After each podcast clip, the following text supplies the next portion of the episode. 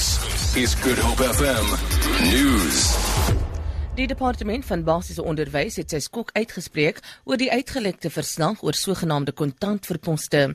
Die koerant sê die pres sê hy is in besit van die finale verslag en berig dat die praktyk om onderwysposte te verkoop wyd voorkom in die land. Die koerant berig ook dat die onderwysersvakbond SADO die onderwysstelsel as gijslaar aanhou. Die ministeriële taakspan het die beweringe ondersoek dat lede van SADO betrokke is by die verkoop van onderwysposte.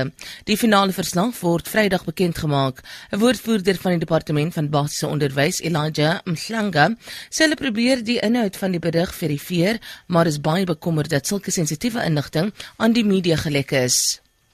Die Weskaapse polisie het al speurders op Wellington geloof vir die inhegtenisneming van 'n 18-jarige verdagte in verband met die moord op die bekende Afrikaanse skrywer Winnie Rust. Die 77-jarige Rust is Woensdag dood deur haar man in hul huis aangetref. Sy is met beserings aan haar gesig gevind en haar hande en voete was vasgebind.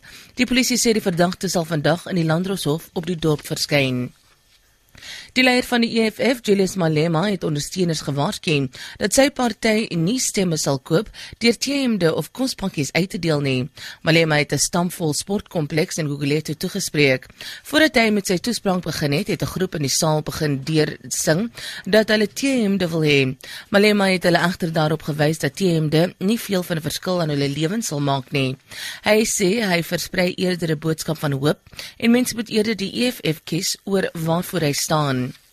Malema het ook sy ondersteuners gemaan om openbare eiendom te beskerm. Hy het verwys na die vandalisering en afbrand van skole op Wuani en gesê mense behoort hulle ontevredenheid op die betrokke regeringsstrukture terug. Hy sê sy party doen dit nie en dit is barbaars om skole af te brand.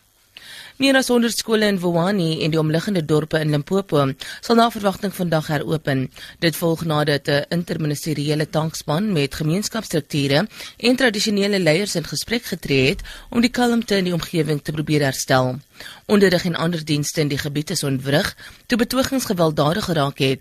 Dit is nog onduidelik of die honderde leerders wie skole afgebrand is, gaan geakkommodeer kan word. Oor die naweek is bekend gemaak dat die onderwysersdepartement 64 mobiele klaskamers gaan verskaf en dat kerke ook beskikbaar gestel sal word. Vir Groep FM nuus, Alexander Rosenburg.